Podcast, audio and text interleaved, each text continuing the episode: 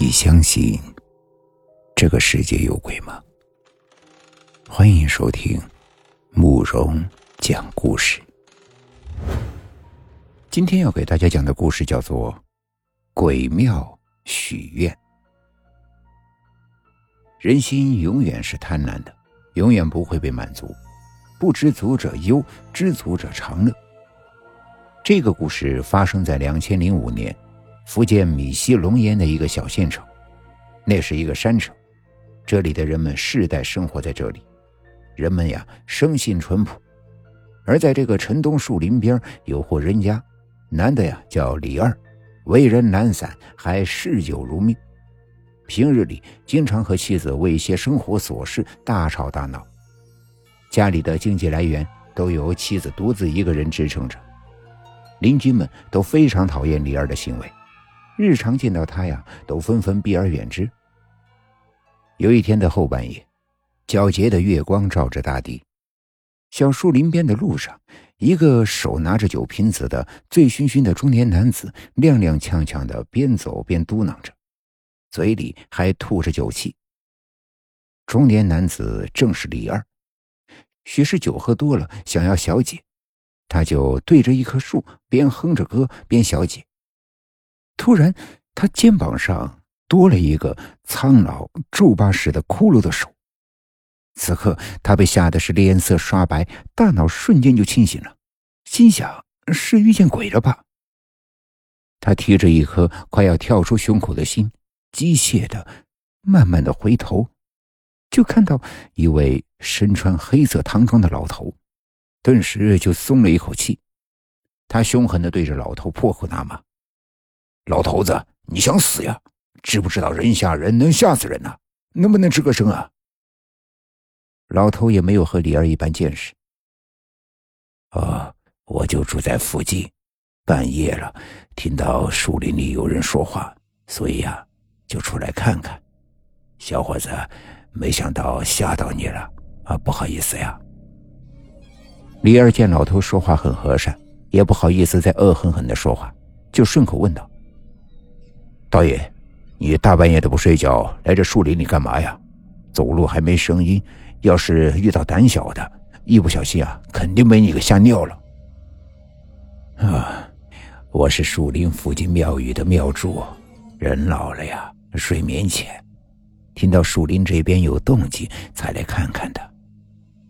我刚刚听你一直抱怨生活中的不公平，是什么原因？不妨说来听听。或许呀，我能帮到你。一提起这件事儿，李二顿时就像打开了话匣子似的，抱怨起这些年生活中遇到的种种不顺心和不公平。老头听完后，笑呵呵的说：“哎，人生不如意十有八九，做人呐得勤奋努力，不然呢会活得很累的。”可是李二。并不觉得这是自己的问题，反倒是觉得上天待自己不公。老头见自己怎么劝他也听不进去，也就不再劝了。隔了一会儿，老头突然说：“小伙子，如果你觉得生活不公平，得不到你想要的，那么我倒有个办法，你不妨试试，或许能实现你的愿望。但是呢，你必须得付出一点点的代价。”怎么样？你要不要试试看？李二思考了一会儿，觉得再坏也不会比现在更差了。如果能够得到自己想要的，那付出点代价也不算是什么。于是爽快的答应了。老头笑眯眯的看着他。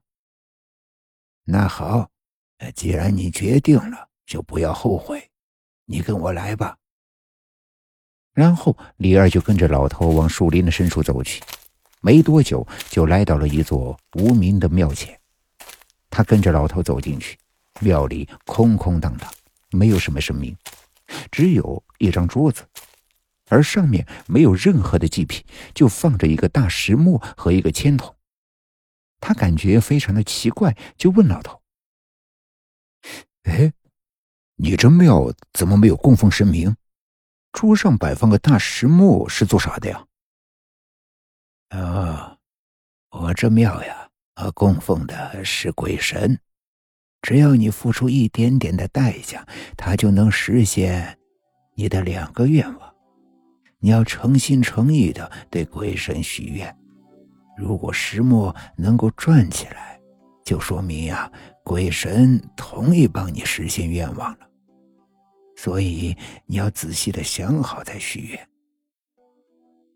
李二听老头说能实现两个愿望，顿时激动不已，把所谓的一点点代价随之抛之脑后，连忙跪下许愿。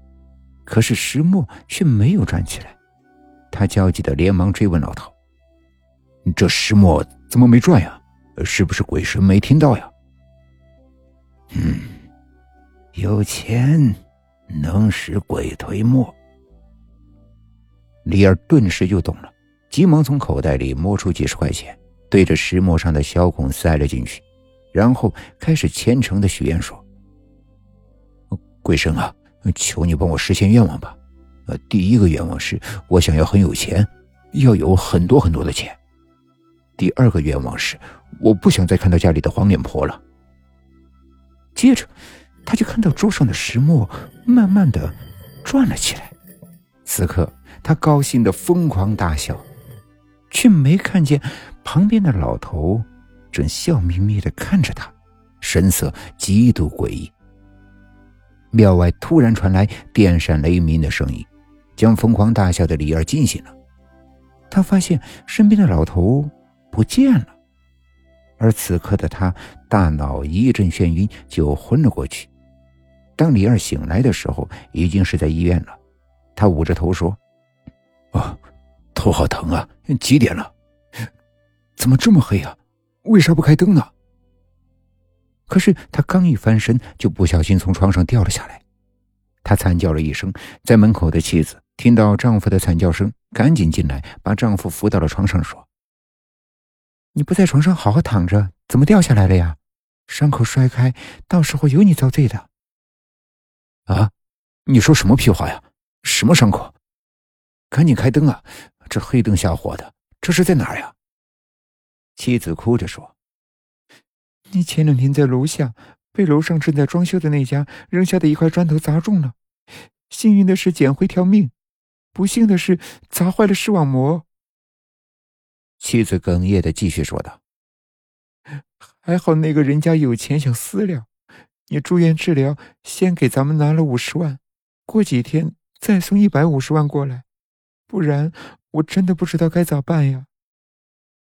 当李二听完妻子所说的话后，忽然想起自己个儿在庙里许下的愿望，原来那不是梦。他忽然疯狂的大叫起来：“不，这不是我想要的，这不是我想要的！那庙里有鬼，有鬼啊！”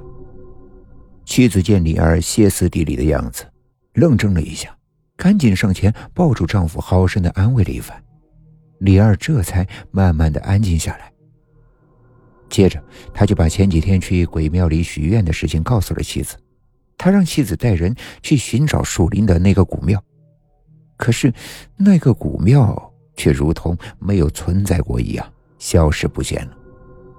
从那以后，虽然男人的眼睛再也看不见了，但是也不再酗酒吵架了，和妻子用赔偿款开了一家推拿店。过起了安定的日子。若干年之后，树林深处再一次浮现出了一座庙，门前依旧坐着一个身穿黑色唐装的老头，他遥望着树林以外，仿佛在期待着下一个人的到来。今天的故事就讲到这里了。点个关注吧。晚安。